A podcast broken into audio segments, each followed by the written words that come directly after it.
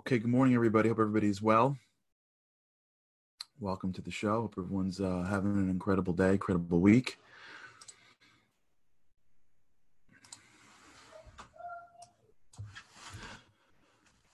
Oh, another day, another opportunity to be a little better than we were yesterday. Another another day to go a little bit deeper into who we are, to gain a drop more self awareness in what matters in life, which is really our minds, our souls, recognizing that the life that we want is the life that's right in front of us. Just we have to see it. We've been really delving into the world of happiness. And yesterday we left off speaking about the idea of gratitude.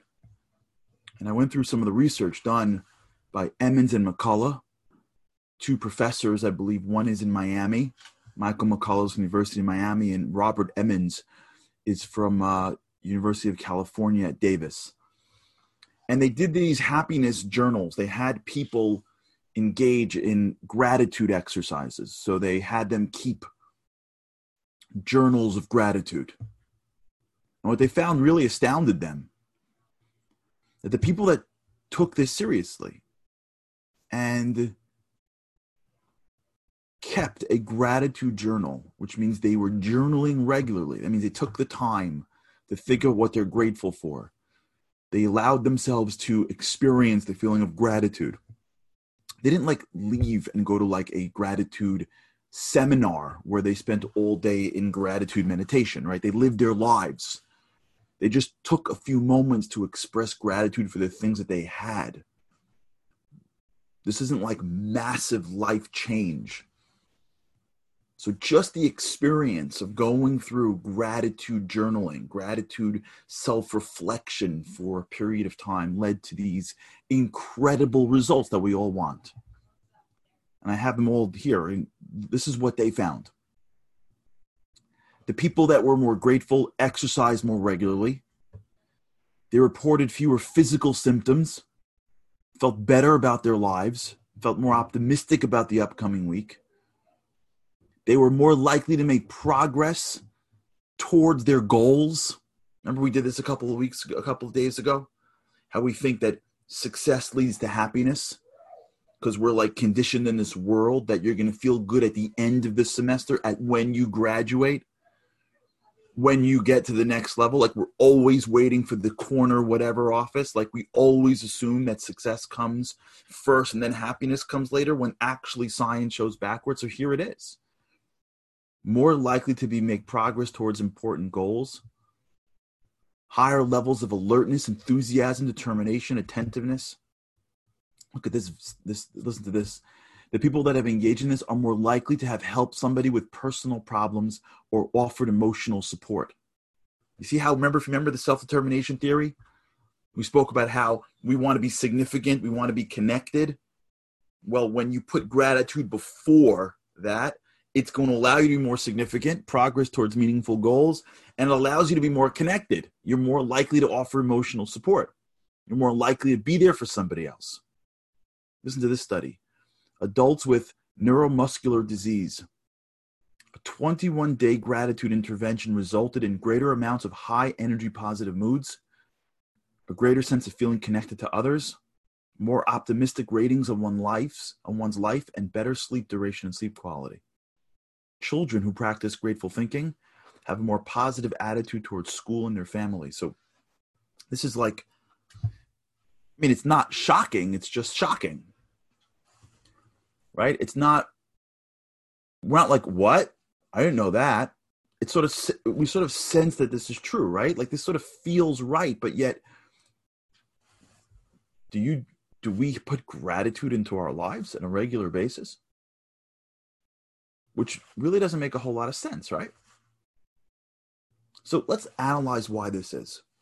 Let's like delve together so it's not just like a nice thing that we hear. Remember, the goal of this show really is to go from the greatest, you know, the, the I think I heard this in the name of a Hasidic Rebbe who said the greatest distance in the world is between the head and the heart. Right? It's it's easy to understand things it's much harder to put them into your heart. So we understand that gratitude helps. Wonderful. That's amazing. That's going to do nothing for us. We're going to know it.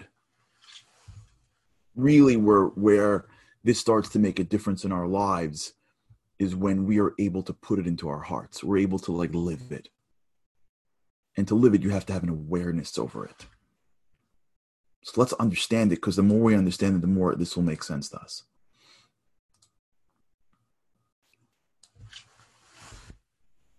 As we spoke about last week and earlier in the, in the series, our minds cannot process multiple things. And if you've been with me for a while, you like know what I'm saying next, which is exactly what I want. Like that's exactly what I'm hoping for. Is that if someone who's been at the show long enough is like, I know where he's going. That means it's it's trickling into our hearts. You can't think of multiple things at once. Just not how our brain is functioned. How our brain is, is how our brain functions. That's the control the bridge that we spoke about on Sunday.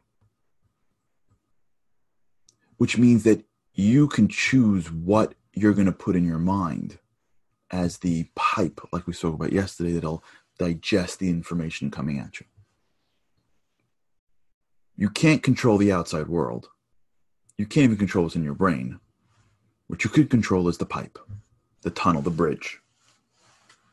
And what you know is that this thing called attention can't do multiple things at once. So if you can't do multiple things at once, what you can do is determine what you're going to focus on at any given moment. Now, over time, you may lose focus, but at any given moment. Now, put that to the side for a second. Let's leave out extremes because that's hard. Like, let's just leave out extremes like peaks and valleys like incredible happiness, incredible. Like just leave out the extremes. For most of life, the world outside us is neutral. The reason why I feel the way I feel about something is because of the meaning that I give it. So, I'm sitting in front of a screen and I'm watching a game. And let's assume I'm 17. So, if at, when I was 17, I mean, I if you, I had pinstripes in my blood. The Yankees were like eh, I don't I don't I can't even describe the love I had for the Yankee. Listen, I'm not saying I don't love them now, but it's much different than I had when I was 16, 17 years old. I mean, I couldn't sit through a playoff game. I would sit at the edge of the of, of my chair at a playoff game. I mean, like I was it was serious business. When the Yankees won the World Series, if you remember, Hayes has room. Hayes makes the catch. The Yankees win. The Yankees win. I was in Israel for the year before cell phones. We went to a payphone, me and a friend of mine. And we and his father, who's now he's rest in peace, my friend's father, who he put the phone against the television as the Yankees won the World Series because we couldn't possibly not. And it was whatever. I'm in Israel. Israel's seven hours ahead two in the morning, standing by a payphone. The Yankees win, crying, tears down my eyes. They beat the Braves. So if you go to me and you go back to my 17, 16 year old years and you sit with me in front of a screen watching the Yankees play and put, put them against the Red Sox. So make it really, really, uh, uh, really, really intense. And I'm staring at the Yankee game, and next to me is a friend of mine from Boston we're both watching the same game, but the game isn't really what's causing me to feel something. The game is just a bit of stimulus that's in the outside world. What's causing me to feel something is the filter in my brain. I grew up in New York, if you couldn't tell when I was a kid, they told me to choose between the Mets and the Yankees. I wanted to not live a life of pain, so I went with the Yankees. And I can my schema. Let's now we know the science. Let's let's delve into the science in this so we can really get it. The first time I followed the Yankees, maybe I was eight or nine, I made a connection.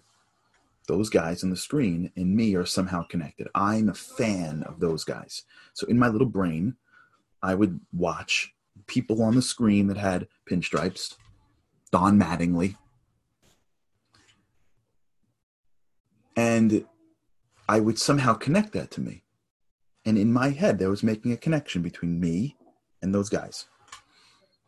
And then, I don't know, a hundred games later, transistor radio in my ear, listening every night, watching whenever I could, Sundays, the ball game, Yankee Stadium, the bleachers, smelling the grass, the big, huge Yankee sign when you walk into the stadium the first time, all the feelings that a kid has when he starts to follow baseball. And those neural connections got rock solid. Coupled with the fact that I went to school in New York, most of my friends were Yankee fans. And so when I went to school and we talked about the Yankees, it got stronger and stronger and stronger and stronger, right? Coupled with the fact that Boston was always our rival.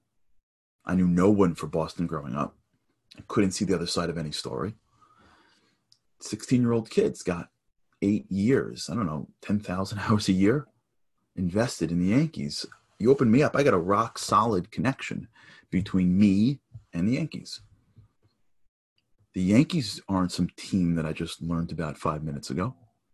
Me and my son um, went down to South Africa for a few days to speak at a conference. Um, I'm forgetting the sport they play, but I'm sure you guys are going to post it on the chat. What's the sport they play down there where like you throw it and you hit it, the pins behind them? You know what I'm talking about? Is I forgot the name of it right now. Where it's a you you there's a pitcher and he throws it and like it, there are pins behind the guy. I don't know. It's a sport that I forgot. But cricket. Thank you. I couldn't even make I, we couldn't make heads or tails. Let's assume someone would have taught me cricket. I would have picked a team to go for, and I would have been like, okay, they won. But when you're an at when you're a sports fan, it's not they won, it's we won. You can't breathe, even though all you know of the Yankees is you're behind the screens. I had the opportunity to meet Mariano Rivera twice. Once in the old city of Jerusalem, I kid you not, I was walking, I spent a Shabbat there with my family. We ate at the Aish HaTorah Center, World Center. We walked back, I kid you not, we walked back in you know, 11 o'clock at night, the old city. And I see a guy in a t shirt and jeans and like three people around him, and they're totally lost. 11 o'clock, Old City, Jerusalem. And I'm like, I think that's Mariano Rivera. And my, my son's like, that's not Mariano Rivera. Like, Dad, you're it's a mirage. I'm like, it's Mariano Rivera. I go up to him, it's Mariano Rivera. I'm like, Mariano, what are you doing here? He's with his family. If you remember last summer he came, they're lost. Can I help him get to the wall? I'm like, can I help you get to the wall? Is there anything I would say no to to Mariano Rivera? You handed me like years of joy. We walked him to the wall. I thanked him for everything. I had every one of my kids shake his hands. Mariano Rivera. And I met him again later during a business transaction, a different story he became a part of me. He was in my family, Mariano Rivera. If you're not a sports fan, you think I'm insane. If you're a sports fan, you know exactly. Ken Winkler knows exactly what I'm talking about, right? Ken, like, if you're not a sports fan, you know, you're, you know, ex- if if you if you if you're a sports fan, you know I'm talking about. What's happening is your brain is conditioning itself to create a filter or a schema that places itself, if you will, over your brain. It's the pipe you see this now? It's the filter to the pipe. Rob, Rob seems is on for sure. You know that. As the information from the screening comes into my brain, the game, it doesn't come into my brain directly. It goes through my filter, and my filter is Yankee fan. I didn't. I wasn't born a Yankee fan. If I would have grew up in South Africa, I'd be probably going for the cricket team. I conditioned the Yankees into my brain and in conditioning the Yankees into my brain, I no longer see a game in which the Yankees are playing as meaningless. Since the Yankees lost in the, for those of you who remember this part when the Yankees lost to the Red Sox, I took a year off, and that helped me recover from this Yankee addiction, which is another speech. But understand that when the information came into my brain, it came in through this filter called Yankee fan.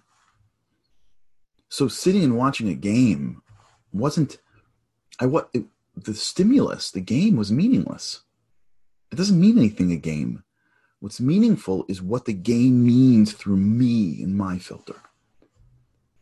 That's why when the guy next to me, who was a Boston fan, saw the game, he had the opposite reaction. We could be best friends, and it could be a ground ball that just misses the glove of the shortstop. And I can jump up and be happy and he can be upset. It's not the stimulus that's getting us, it's the reaction, it's the filtering system. His filtering system was guys in different uniforms. It's not even the players that we like, it's just whatever they're wearing. If the guy gets traded to the Red Sox, I hate the guy. Whoever's wearing a Yankee uniform, I don't care who it is. It could be like the, you know, Jeter's grandmother. I don't care. She's playing the game, I love her. And then my wife comes in, who isn't a baseball fan. She sits down, which she wouldn't, but she, if she's seen the game, she's going, What are you guys going crazy about? Right? You can take three people and they're both looking at the same thing. They're both experiencing reality, but they're having very distinct experiences because the reality in front of us is meaningless. It's us that give it meaning. That's how life works. We're giving meaning to the world around us. So when I go and look at a, newspaper, as this happened many times in my life, where I'm sitting at work in front of colleagues that aren't Jewish, and something comes up in the paper on, on Israel, and I'm like totally thrown by it. And he's like, "What's the big deal?" I'm like, "You don't have Israel in your schema." I do. Something takes place in the state of Israel. I don't care if I don't know the guy. I'm thrown to a nice Gentile who grew up in wherever. He, he could be pro Israel. He's not, he doesn't have the same schema. He's a kid who grew up in a Zionist school who's saying Hatikva his whole life, who's been watching Israeli news, whose parents told him as a kid, we only vote for who's good for Israel. My, my schema is different. You know, that doesn't just apply in politics and sports, it applies in life. So for my grandmother, she should rest in peace, who grew up on a farm without running water, she walks into America and she's like, wait, there's running water here. There's electricity. You know, when my grandmother explained to me what a New York, what, what a cop is, do you have any idea what it was like for my grandmother to meet a cop? When she grew up, cops sent her to gas chambers. She saw a cop down the street, she would shake. When the cop helped her when she was 17, 18 years old find her way, give her a quarter to make a phone call, and the cop was there for her, and he was a, a, a, a, source of comfort for my grandmother.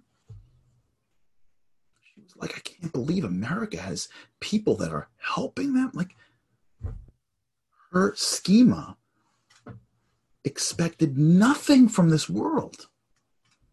She didn't grow up with more conveniences than anyone in history. And when, you know, Wi Fi goes down, she's melting because how am I going to connect with the world? She, she couldn't believe life would ever give her grandchildren an electricity and television. She couldn't believe that there was kosher food available in a restaurant. She couldn't believe that you can have a shul. She couldn't believe that she was going to be at the bar mitzvah of her grandson, let alone her great grandson. Her schema said nothing is given. Nothing that you get in your life you can guarantee.